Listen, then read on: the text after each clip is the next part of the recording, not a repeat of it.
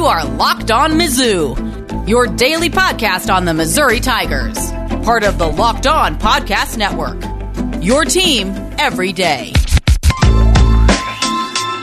Hail, you true sons and daughters. I'm John Miller, your Mizzou mafioso and central scrutinizer of Missouri Tigers football and basketball. And on today's show, we've got another fun crossover episode featuring Cole Thompson from Locked On Aggies, and he's an NFL writer for fansided.com. Be sure to check out Cole on Twitter at Mr. Cole Thompson. And of course, Missouri plays Texas A&M in basketball tomorrow, but you know what? I lead the ship. I steer the ship the first half of this show, and I lead off with some Jimbo Fisher college football playoff talk, all that good stuff. So if you're a football fan, there's plenty of it in here for you. And if you like hoops, well, we certainly preview the Missouri Texas A&M game in depth as well. So without further ado, here's me and Cole Thompson. All right, well, you know what, Cole? Even though we have basketball tomorrow, between Missouri and Texas A&M. I actually do want to start with football because obviously the Aggies have been a huge part of the national conversation the past few weeks. Quite simply, Cole, I'll just ask you: Should Texas A&M have been in the college football playoff? So the biggest thing with Texas A&M being in the college football playoff is you have to go back and look at the history of this past season. Now, Ohio State did not play a full 10 game schedule which hurt them. And I actually was on a Zoom call with Dabo Swinney, and he even said the reason I didn't put them in my Final Four, even in the top ten, wasn't because they weren't a top ten program, is because they don't have enough games to justifiably play it. However, the other thing that I look at is Ohio State and A&M were the final two. It came down to those two to really get in this conversation. And when you break it down, the thing that really is funny is the actual reason A&M did not get in is because of the Alabama game. Alabama beat A&M by 28 points, 52 to 28. The final score of the national championship was 52 to 24, 28 points. The exact reason why they said A&M did not deserve to be in the college ball playoff is the exact same reason and the exact same score that Ohio State put up against Alabama. So in my opinion, it's not that Alabama and A&M would have been a boring game. You and I both, we live in the SEC region. We cover the SEC. We've known about this program and the rivalry of what SEC football brings. But you have to make more than just a justifiable point of, oh, it, fair is fair. This was all about what markets to most around the country. And even though Ohio State was able to take down Clemson, there now is a justifiable argument to say A&M is deserving of that number four spot. I think when you see A&M finish in the top four, the highest ranking they've ever had since 1939, it definitely makes sense of why they should have been in the conversation. Yeah, that's a that's a really interesting point. I hadn't thought about the exact same score ramifications there for sure. But you know, I was just thinking. Obviously, the fans are happy with Jimbo Fisher at this moment. But how are the A and M fans feeling about Jimbo coming into the season? You know, I, I, got a lot of different people talking, and it was very much mixed results. Some said, "Well, we have him ten years, seven point five million a year. This is going to be something that we have to build over time."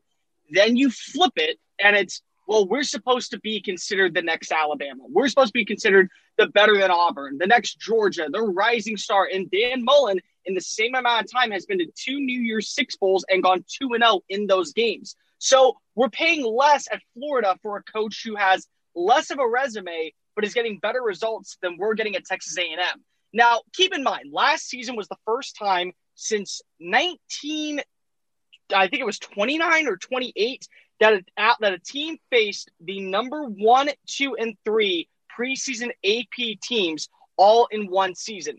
Not only that, it's the first time in FBS history a team has faced the number one team three different times on an occasion with Alabama, Clemson, and LSU all throughout the season. So a seven and five year last year really is not that much to complain about. The game that would have been the complaining one would have been the Auburn game early on in the season. Auburn was also a top 10 team last year. So I think a lot of people didn't realize what kind of schedule A&M had last year.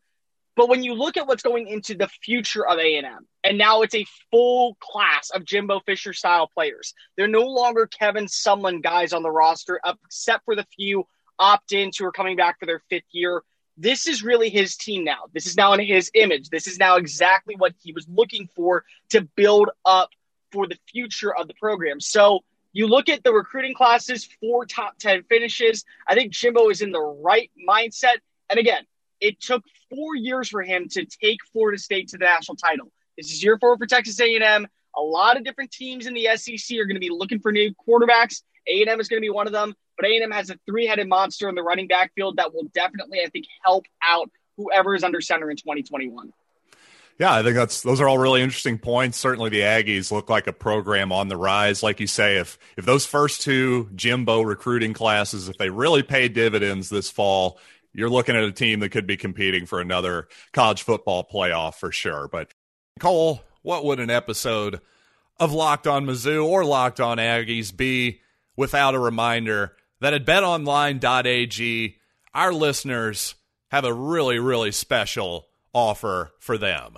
Go to betonline.ag today, sign up for a free account, use the promo code locked on, and guess what? You'll get a 50% welcome bonus. What does that mean? Well, when you sign up for a betonline.ag account, you fund your account with your first deposit. Whatever you deposit, you get a 50% welcome bonus on top of your deposit. So don't sit on the sidelines anymore. Get in on the action and don't forget to use that promo code locked on for your 50% welcome bonus. Bet online, your online sportsbook experts. 2020 is mercifully over, and it's time for a fresh start and a few more wins with your friends at Locked On Bets, hosted by your boy Q and Lee Sterling of Paramount Sports. Frankly, Lee, once again, is on absolute fire, picking college football, college basketball, NBA, and of course, even the NHL all winter long. So subscribe to Lock On, Locked On Bets wherever you get your podcasts. You know what? Let's transition to basketball here. Obviously, the Tigers and the Aggies playing tomorrow. You know, it seems like this is sort of, if I'm looking at it, this Buzz Williams squad, seems like your typical slow the game down. Hey, let's play some defense, kind of Buzz Williams basketball. And you know what? At first, that seems like maybe not a great matchup for the Tigers, but this team doesn't seem to have a lot of shot blocking or rim protection. By this team, I mean the Aggies. So, what about what do you think about this Aggie team so far, and how do, do you think they might match up with Mizzou? So the biggest thing you have to take away from A and M is in every single loss they have this year, they have failed to score more than 56 points. In their win over Mississippi State on Wednesday, they actually scored just 56 points. That's the lowest they've held a team this season who uh, finished with 54 points.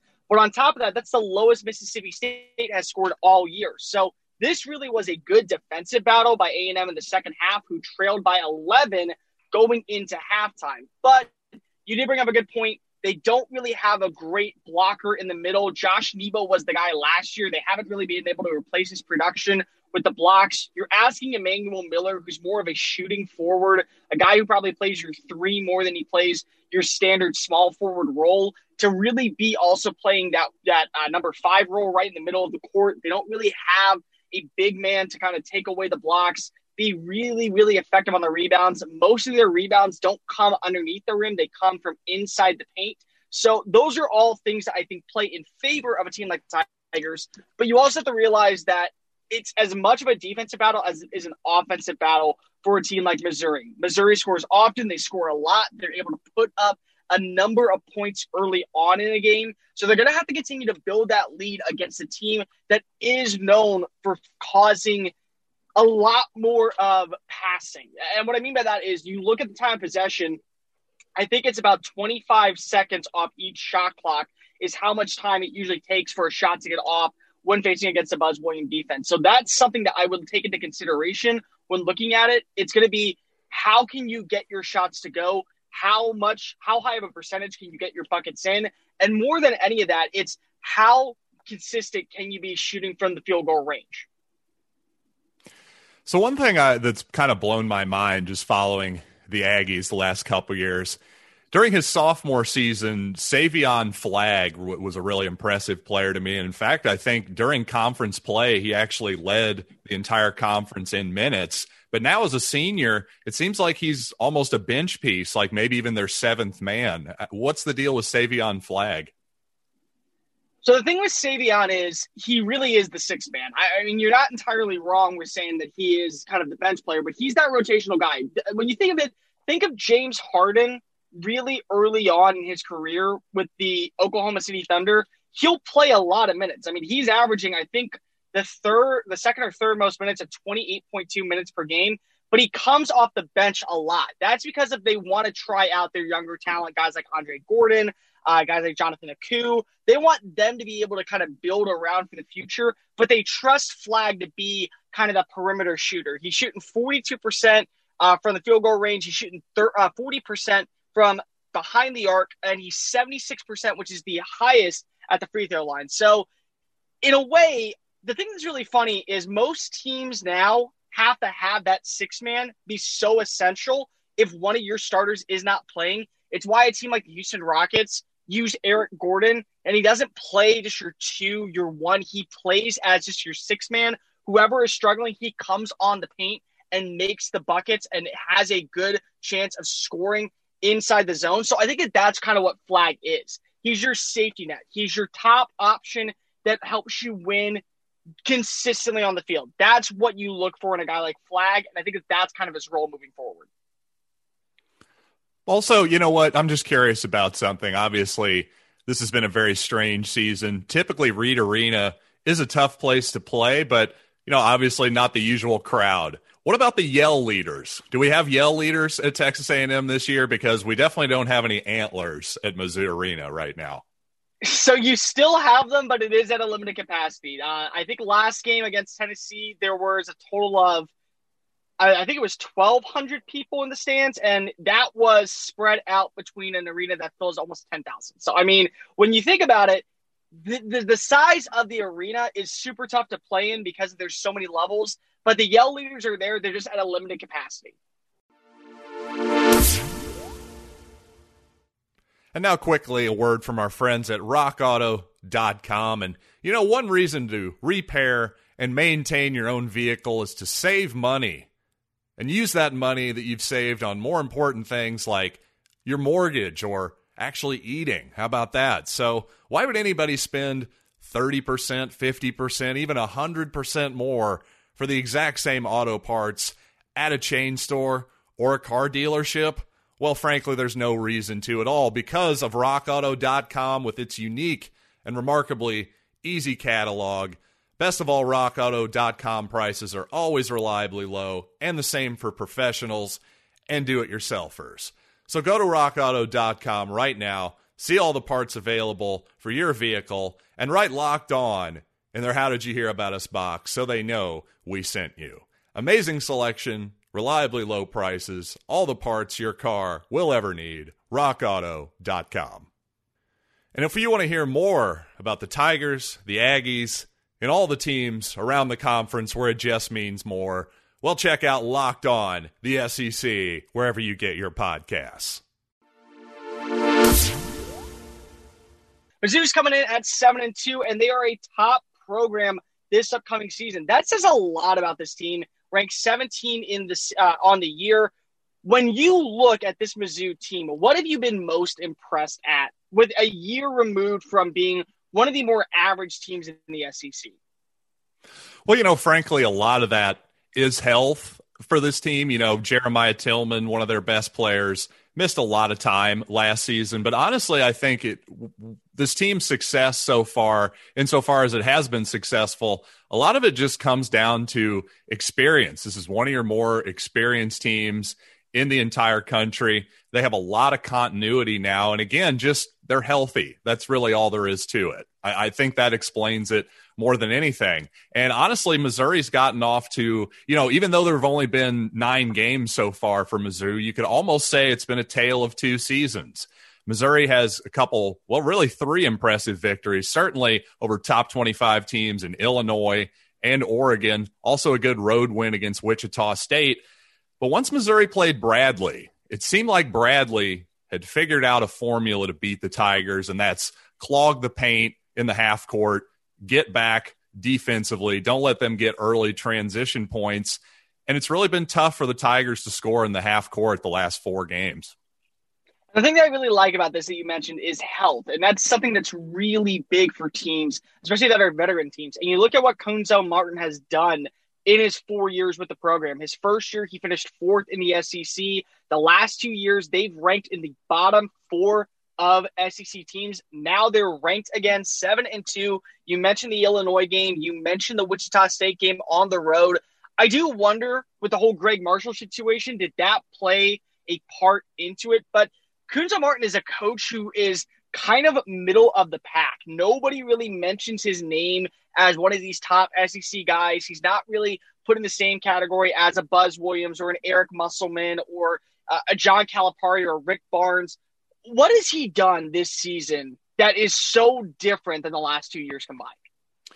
Well, uh, you know, I think probably the most different thing, and I think we saw this again mostly the first five games, is that he kind of let the reins off in terms of pace. We got out in transition a lot more, tried to get more early baskets. And also, frankly, again, when it comes to being a little bit taking off, t- loosening the reins a little more, I should say, I think Xavier Pinson has been really allowed to play through his mistakes a lot more this season. He's been Missouri's lead guard their lead offensive player. He uses most of their possessions by far compared to anybody else on the team. And for the most part, he's been really effective. Now, certainly every once in a while, Pinson is going to have a head scratching turnover to where you're just wondering what the heck he's thinking. But, you know, sometimes you got to, you got to got to live with the bad just to get all of the good that he brings to the table. And I give Cuonzo a lot of credit for that. But you know, for the most part, I think he's still the same guy. He still plays the same style defensively. And I think his defensive deficiencies on offense are still there, especially when it comes to maybe not drawing up, say, the best inbound plays in the world, for instance. Xavier Pinson, number one on the court, number one in scoring for the Missouri Tigers. I think he's also number two in minutes, number two in rebounds, and number two, uh, number one in assists this year. Pinson's a junior. Pinson's a guy who kind of led the team last year. You get him back with uh, Tilmon, uh, Jeremiah Tilmon, the senior. These two combined at a one-two combination, one behind the arc, one in the paint. What does it mean to have a, a, a two combination guys who allow you to spread the ball consistently in two areas that are so important to an offense? Well, you know, actually, I think their most effective play is in fact Xavier Pinson and Jeremiah Tilmon in the pick and roll. Now, Tilmon is certainly an effective guy with his back to the basket as well. But I think, man, when you have Tilmon and Pinson again together in that high screen and roll, again, Pinson is so quick off the dribble, one of the quickest first steps in the country. Then you've got Tilmon, one of the best finishers in the country, big, strong, six foot 10, 260 pound senior. I mean, really, the irony is, as effective as that play is, and effective as both of them has been as, as offensive players, that play would be almost unstoppable if Missouri just had maybe one more shooter, certainly two more shooters. They'd be probably one of the best offensive teams in the country. But as it is, the floor spacing just is not there. And that's always going to cause problems for this Missouri team because, frankly, again, it's not as though we know who these guys are. With all that experience, is all all that's great for continuity, but it also tells you that it's not like all of a sudden Mitchell Smith, who has been playing since the Obama administration, is going to suddenly learn how to be a 35% three point shooter. It's just not going to happen. I, I, totally get that. Now, there is something that I do want to bring up because it's really funny that both these teams have the same loss to the same team and that is, of course, the Tennessee game. Tennessee, one of the top teams, not just in the SEC but in the country this year. A and M was down thirty-seven to thirty. They could not stop uh, the Volunteers in the paint. When you look back at that Missouri game, what was the reasoning behind the struggles against Rick Barnes' squad? You know, mostly it was that Tennessee had the Tigers completely discombobulated offensively, especially in the half court. Again, I think Bradley gave the blueprint on how you beat the Tigers. Get back number one, but especially when you clog the paint, you know it's one thing to clog the paint with Texas A&M's roster. We'll see how they do with it, but Tennessee in particular, especially their wings, guys like Yves Pons, you know, especially and Josiah James Jordan, they just have a lot of length in that backcourt, and that type of thing bothers Missouri's, especially front court or I'm sorry, backcourt players offensively because they're not necessarily above the rim players. Other than Jeremiah Tilmon, they don't have a lot of strong above the rim, like I will cram this ball down your throat at the rim type players. So it's going to take a lot of tricky, you know, layup type finishes that were frankly just getting rejected by guys like Yves Pons over and over again. So hopefully Missouri can find a way to just get some space in the paint. Not gonna lie, you look at this team and you look at how both of these squads are coming in. Both the seven wins have an opportunity to make an impact in the SEC race. Before we go and break down our quick hits, I just want to get your thoughts on Missouri football. This is the new era in the Eli Drinkwitz era. The one thing that I really like about Drinkwitz is he comes from a small program in Appalachian State, but brings that small program mind to a program that is going to eventually, I think, flourish in a division like the SEC East. In your first year of the Eli Drinkwitz program, what were you so impressed with? Well, you know, if you were alluding to the fact that he brings some offensive innovation over from App State, I, I would agree. I, I think I was most impressed by his ability to game plan, especially in the LSU game. I thought Missouri just had a it was almost an Andy Reid like approach with all types of jet motion and just, you know, plays that that you weren't exactly expecting in different periods of the time, but most of all, I think you you have to be most impressed with Eli Drinkwitz recruiting so far. Now, certainly we don't have a Texas A&M top 10 Jimbo Fisher recruiting class coming in, at least not on paper, right? But even on paper, I think, you know, this 2021 class coming up is ranked something like, you know, 20 to 25, depending on where you look. And, and for Missouri, that's a big deal. That's, I think, their first or second best class in the last 10 years or so. And it sure seems like the momentum is continuing into 2022 as well. Missouri's in on a lot of big names. So if they can raise their recruiting profile, quite frankly, that's the biggest thing you can do in college football. We can talk about the X's and O's all day, but frankly, you get you get the Jims and the Joes. That's stupid cliche, right? I, I'm just telling you though, the more the more good players you get in, you can actually raise your recruiting profile at a place like Missouri. There's nothing you can do that's better than that.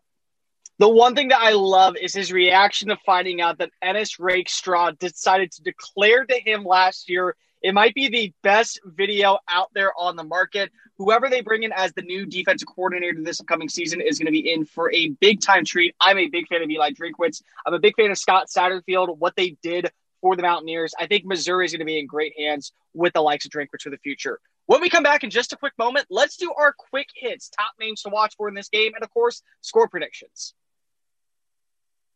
All right, time for score predictions. I'm here with my main man, John Miller from Locked On Mizzou. John, let the good people know of Locked On Aggies where they can find your work. Well, of course, you can follow the show on Spotify, subscribe on Apple Podcasts. Just search for Locked On Mizzou, and you can find me on social media anywhere at Locked On Mizzou. There we go. All right, John, one player, one player who has struggled all season for Mizzou has a shot to make a name for himself against A&M. Who are you going with? Name on the line. Well, gee, that's a that's a tough question. I, I, think I think struggle would be too harsh of a word for this particular player, but I think I've said this on the show before. I think Dru Smith, we really need him to step his game up offensively a little bit, especially to me when he's the lead guard and Pinson's out of the game. I think it'll be interesting to see what Smith is able to do. And he's a guy, you know, he's a point guard, combo guard type player, but despite that fact, committed way too many fouls this season at times. We need him to stay on the court. And frankly, when he has the ball, he's got to take care of it too, because this Missouri team turns the ball over entirely too much. Frankly, the Aggies turn it over entirely too much too. So I honestly think whichever team is actually able to control the basketball will probably win tomorrow afternoon. Think the line comes in at two and a half in favor of the Tigers. This line presented by betonline.ag. When you look at the over under in a team like this, do you take it or do you take the points? Oh gosh, the over under or the line? The line at two and a uh, half. So, you know, normally I don't love giving points on the road with a Cuonzo Martin basketball team or really any Mizzou team for the most part. But considering, again, yes, there'll be a, handful of Yale leaders in at Reed Arena, but considering the strangeness of this season, considering it's under three points, you know what? I think if you're going to force me to take a side, I will take the Tigers. Having said that, this is probably a stay away for me. I totally understand it. You look at Xavier Pinson this past season, he's had some really good games. I think his best game was, uh, if I'm not mistaken, it, it, was the Arkansas game where they got the 86 to 81 to 68 win. I think he shot a career high 45%. Do you bet him to shoot over or under 50% uh, in the field goal range? Uh, you know, I'd probably have to say under just because that's typically where he's going to sit. Uh, and, and, I do have a lot of respect for Buzz Williams as a defensive coach. Again, it'll just be interesting to see how the entire team, including Pinson in particular, is able to score in the painted area because, again, that's something Mizzou's really struggled with, other than maybe the Arkansas game. Tilmon just, he definitely feasted in that one. All right. You got any quick hits for me? You know what? Actually, I do have one quick hit for you whatever happened to Billy Kennedy? because it seemed to me that A&M had a nice program going there for a long time. The last couple years, it obviously it fell off with Billy Kennedy, and A&M simply moved on and went with Buzz Williams. Did they just like the opportunity with Buzz, or had something just really completely skidded off the tracks with Billy Kennedy? You know, I think the biggest thing with the Billy Kennedy situation was it was also a brand new athletic director in Ross Bjork and he wanted to bring in his own style of coaching. He wanted to bring in someone who he believed probably fits more of what he wants. And when an athletic director changes, the best way I put it is it's very similar to how a GM works in the NFL. When you bring in a new GM or you bring in a new head coach, they want to bring in their staff. They want to bring in their type of player. They want to bring in their type of coach. And you see this all the time with new head head coaches getting quarterbacks You see this all the time with new GMs bringing in new head coaches to make their team in their image. And at the end of the day, it falls on them if they fail as an athletic director. So a name like Buzz Williams getting Virginia Tech to the Sweet 16 in 2000 and I believe it was 17, all the way there from being kind of the little brother in the ACC to really stepping up. He had ties to A&M as an assistant coach back in the early 2000s. So to bring someone back like Buzz Williams, who has shown what it takes to win in a competitive conference like the ACC. I think that that really was the selling point for Bjork. And you have this option all the time. You see this all the time in the NFL. You see this all the time in college football. Do you want to be good or do you want to be great? Billy Kennedy was good.